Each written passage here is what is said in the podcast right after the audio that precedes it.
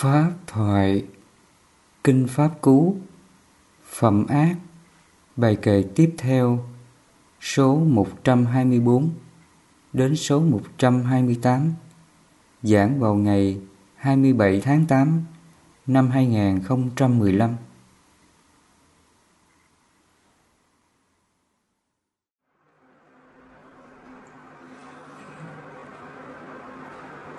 Bài kệ số 124 Phật dạy, Bàn tay không thương tích, Có thể cầm thuốc độc. Không thương tích, Tránh độc. Không làm, không có ác. Cái ví dụ này Đức Phật Ngài dạy mình là Mình hãy tránh xa các điều ác.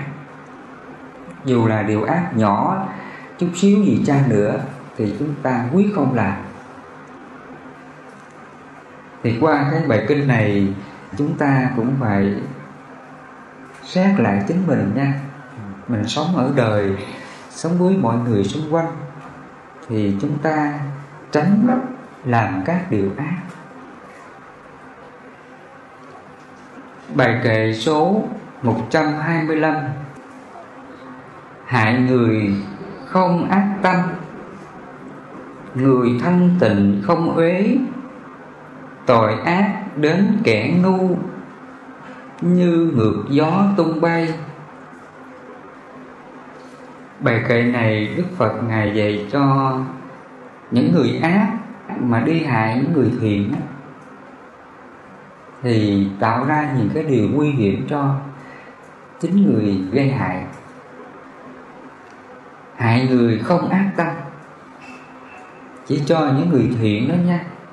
Những người sống đạo đức, sống không làm khổ mình, khổ người, khổ chúng sanh. Những người ấy là những người thiện. Ngày xưa đức phật còn dùng cái từ là, đó là những bậc hiền trí, những bậc giác ngộ, biết tu tập. Những vị ấy là những bậc thanh tịnh. Nếu mà chúng ta hại những người này à, thì nó đưa đến nguy hiểm cho chính người đó. Cho nên trong cái đoạn kệ này, đức phật nói, hại người không ác tâm, người thanh tịnh không uế. Người thanh tịnh không uế là gì? Chỉ cho những người tâm đã không còn phiền não, tham sân si mạng nghi đó. Tội ác đến kẻ ngu như ngược gió tung bay. Cái ngu đây là gì? Những người à, sống trong tà kiến đó, sống trong vô minh đó, mà sống với cái tâm tham sân si mạng nghi họ luôn đố kỵ ganh ghét hại những người hiền những người thiện. Chính những cái à, nhân quả xấu đó nó sẽ hại lại cho chính người đó. Đức Phật nói, nó có 10 điều nguy hiểm sẽ đem đến cho những người ác mà hại những người thiện nha. Khi mà chúng ta xúc phạm đến một bậc đồng phạm hành khác, mình có ý xem thường, chỉ trích, chê bai, khinh miệt, nói xấu cái người đồng phạm hành khác thì quả xấu sẽ đến chính cho người đó. Thì Đức Phật nói khi mình xuất phạm một bậc đồng phạm hành á, một bậc hiền trí á, mình chỉ trích chơi bai xem thường vị đó đó thì những cái điều tốt gì trong tâm chúng ta sẽ biến mất sạch hết. Và những cái mầm thiện gì trong lòng chúng ta nó sẽ mất sạch luôn cho nên trước đây chúng ta còn nghe cái câu nói rằng là một chút lửa sân đốt tan cái rừng công đức là như vậy. Khi một người vô minh tà kiến đó, họ không thấy cái hành động ác của họ họ xúc phạm đến một bậc đồng phạm hành khác, một bậc sống đạo đức, sống thanh tịnh thì những cái nhân cách gì, những cái điều thiện gì, quả lành gì trước đây chúng ta quân tập thì nó sẽ biến mất sạch hết Đức Phật nói như vậy.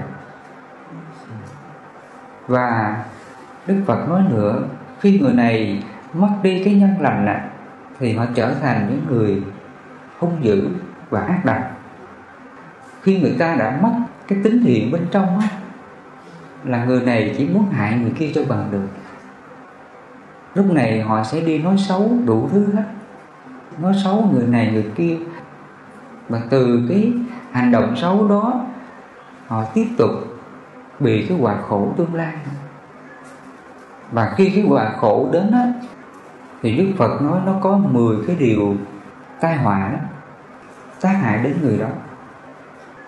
Chẳng hạn như người này sẽ bị bệnh tật hoặc là bị điên loạn hoặc là bị nhiều cái tai họa sẽ đến với cái kẻ ngu, những người sống mà hại những người thiện như thế.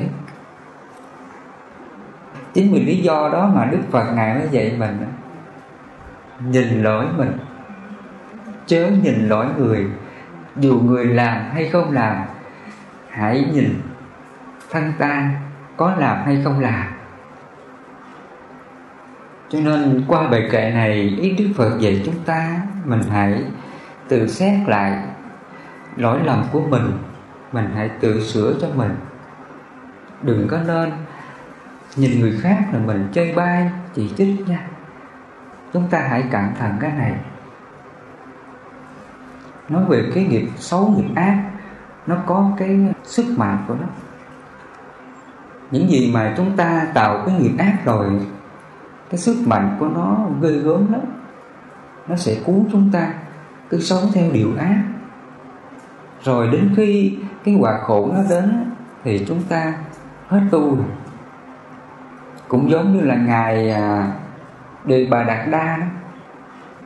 Thì mỗi cách hại phật ngài nói xấu phật chia rẽ tăng đoàn phá hòa hợp chúng. Khi làm không được rồi là chính tự thân ngài phải giết phật cho bằng được. Cái tâm ác của người ta nó nó ghê gớm như vậy. Khi người ta đã sống trong cái điều ác á, nó có cái lực của nó. Tìm cách để mà hại bằng được. Hại khi nào mà cho cái người kia thân tạng ma dại thì họ mới hả lòng hả dạ. Cái nghiệp ác của chúng ta nó như vậy. Chính cái điều đó nó tự hại cho chính cái người hại Phật. Chính Đề Bà Đạt Đa đó, làm cái điều đó lại hại cho Đề Bà Đạt Đa nhiều hơn. Và cuối đời Đề Bà Đạt Đa đó bệnh nặng lắm. Đề Bà Đạt Đa đó cũng phải bị trôi lăn trong biển khổ sinh tử, trong các cõi khổ. Đó là địa ngục. Cho nên Đức Phật nói trường hợp Đề Bà Đạt Đa đó cũng giống như là một người rớt xuống hút phân. Rồi nó bị chìm luôn nha. Nó chìm dần chìm dần, mà không còn để lại vết tích gì cả. Thì Đức Phật nói rằng là ta không thể cứu được bà Đạt Đa được. Và được bà Đạt Đa đó, mất đi á, Đức Phật nói, ngài bị đọa trong địa ngục mấy trăm nghìn đời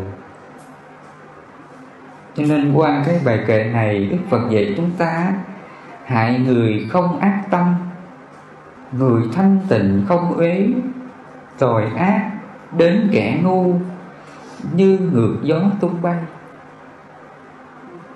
Cái người mà sống ác á, thì họ sống trong cái sức mạnh của nghiệp của họ. Nghiệp nó luôn thổi họ dồn dập và đến khi họ bị đọa lạc trong cõi khổ thì lúc đó họ mới thấy ra. Khi mà thấy ra rồi là là hết cứu chữa. Cái sức mạnh của nghiệp ác nó quá lớn đi nó không còn một chút xíu nào cái thiện pháp để mà bảo vệ họ được. Hiện nay chúng ta được giải thoát được bình yên á, là do đâu? Do sức mạnh của thiện nghiệp, do mình sống ngăn ác diệt ác, diệt ngã sát tâm, ly dục, ly bất, thiện pháp. Nó nhờ cái từ từ thiện này nó bảo vệ, nó bảo vệ cho thân tâm chúng ta không còn bị đau khổ nữa. Dù chúng ta sống giữa biển khổ mà nó không có khổ. Dù người ta có chửi mắng mình, xúc phạm mình mà nó không còn giận.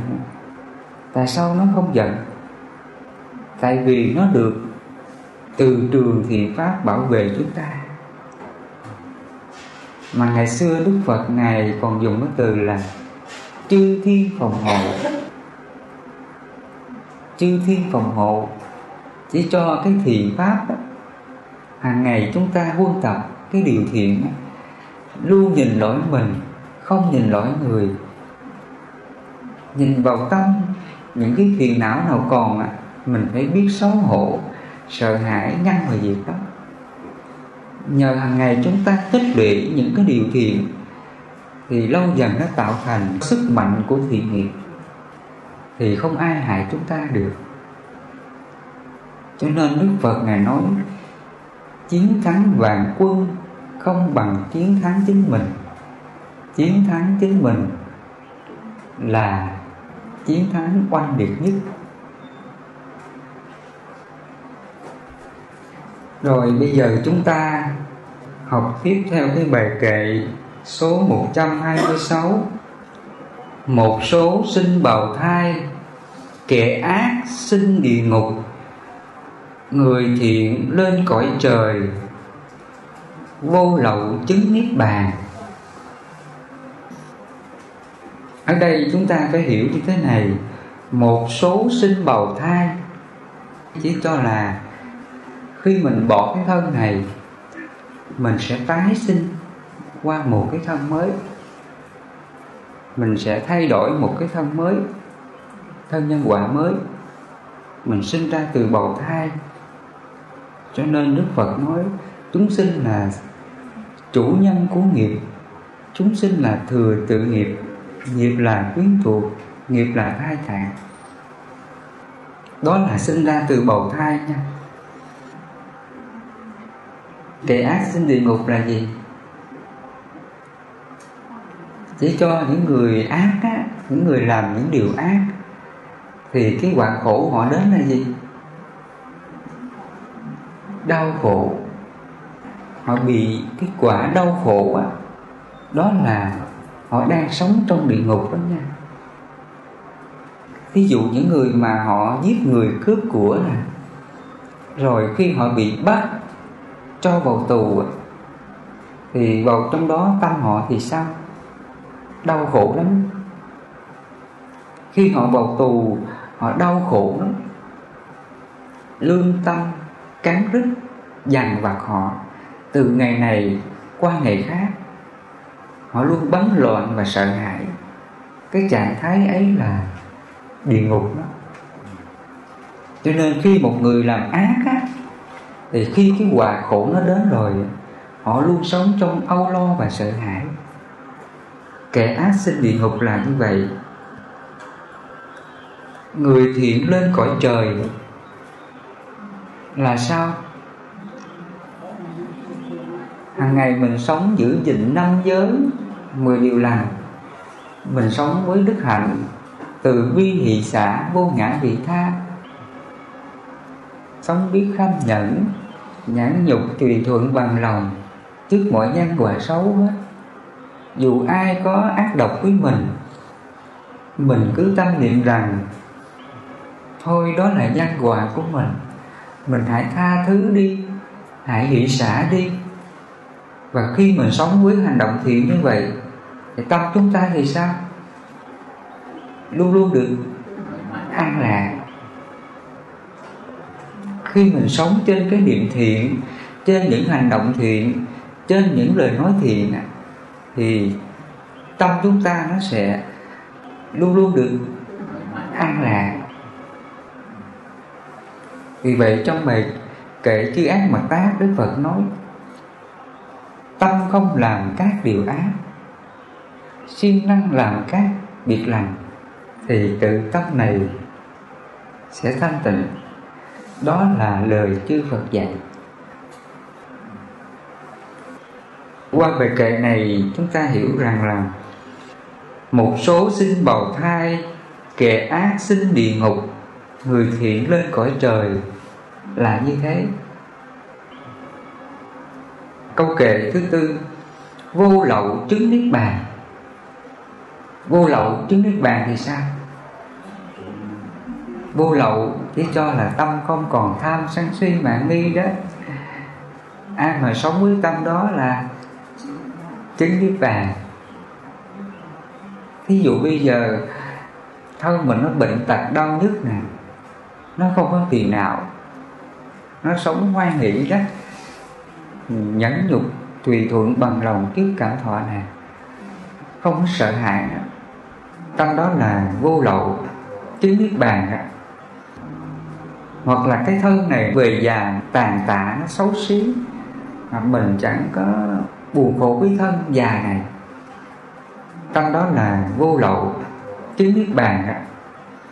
Hoặc lỡ người ta đến người ta chửi mắng mình, xúc phạm mình hàm oan mình đủ thứ hết.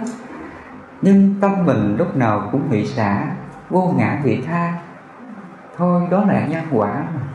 Trước đây mình đã tạo vô lượng những cái quả xấu đó rồi. Bây giờ người này đến người ta nói xấu mình. Và khi mình hiểu như vậy, mình còn chắc vào cái lời nói xấu người kia không? Khi mình sống với trí tuệ vô lậu như vậy thì ngay trong đó là chứng niết bàn liệt hoặc là người ta đến người ta khen mình, tán thán mình. Nhưng trong tâm chúng ta biết rằng lời khen này cũng vô thường thôi. Xong thì người ta cũng đi. Đâu có thường đâu mà mình chấp làm chi, phải không? Vô ngã đi, đừng có chấp nó làm gì. Khi mình sống với trí tuệ như vậy tâm đó là vô lậu, chứng niết bàn.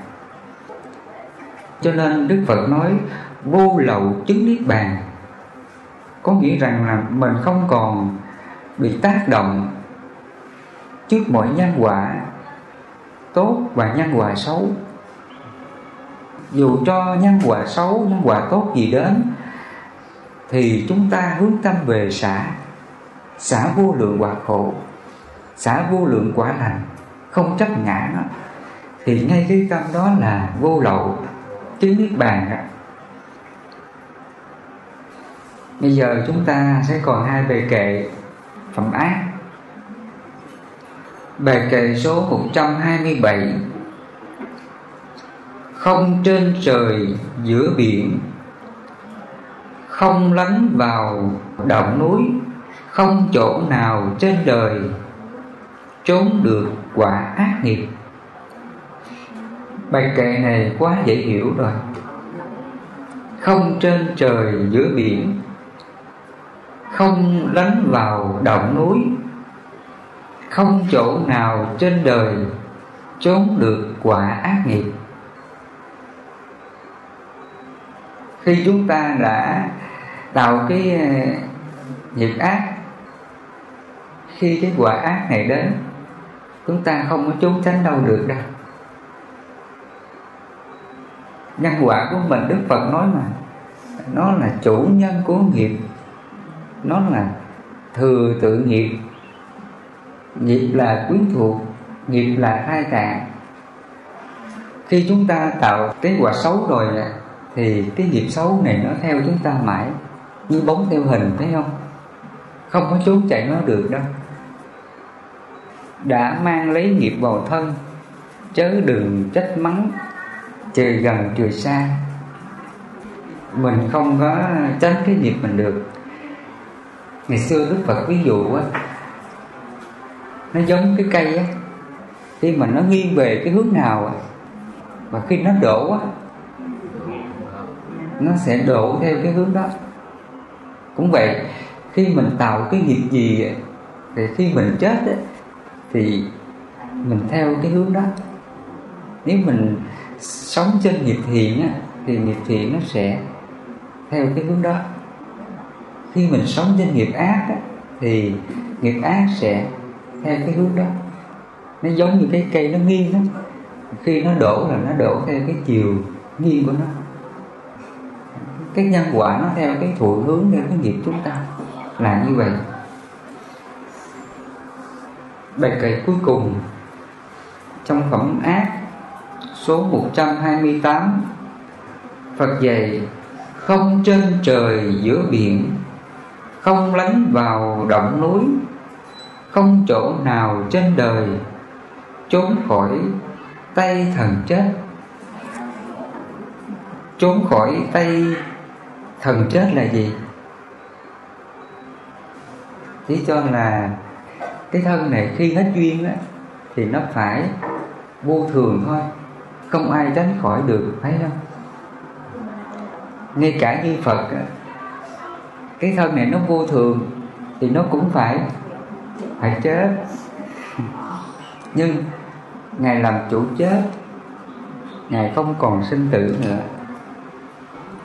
Chúng ta theo phật là mình không còn chết nữa đâu nha mình chỉ chết cái thân này thôi. Cái thân cuối cùng này thôi. Khi chết mình sẽ về với phật, sẽ sống nơi phật luôn, sẽ không còn khổ nữa. Còn người nào còn sống trong vô minh, tham sân si, mạng nghi, thì người ấy sẽ khó tránh khỏi tay thần chết lắm. Chúng ta sống vẫn còn theo nghiệp, thì nghiệp này nó sẽ dắt chúng ta đi tái sinh, không có điểm dừng. Đó là cái bài kệ à, cuối cùng Phật dạy, không trên trời giữa biển, không lánh vào đoạn núi, không chỗ nào trên đời, trốn khỏi tay thần chết là như vậy đó chỉ có chúng ta sống theo Phật, hành trì như Phật, thì chúng ta mới làm chủ được tay thằng chết. Mình không còn sinh tử nữa đâu.